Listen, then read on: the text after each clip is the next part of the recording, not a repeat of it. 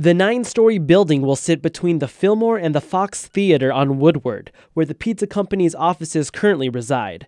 Chris Ilitch is the president and CEO of Ilitch Holdings. He says in the past 3 years, the organization has launched more than $1 billion in development in Detroit.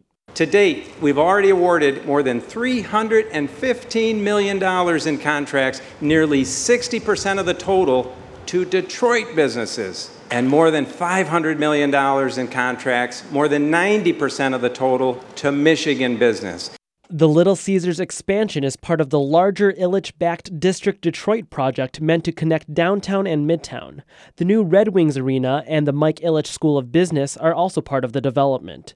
The Little Caesars headquarters expansion is scheduled to be completed in 2018. I'm Eli Newman, WDET News.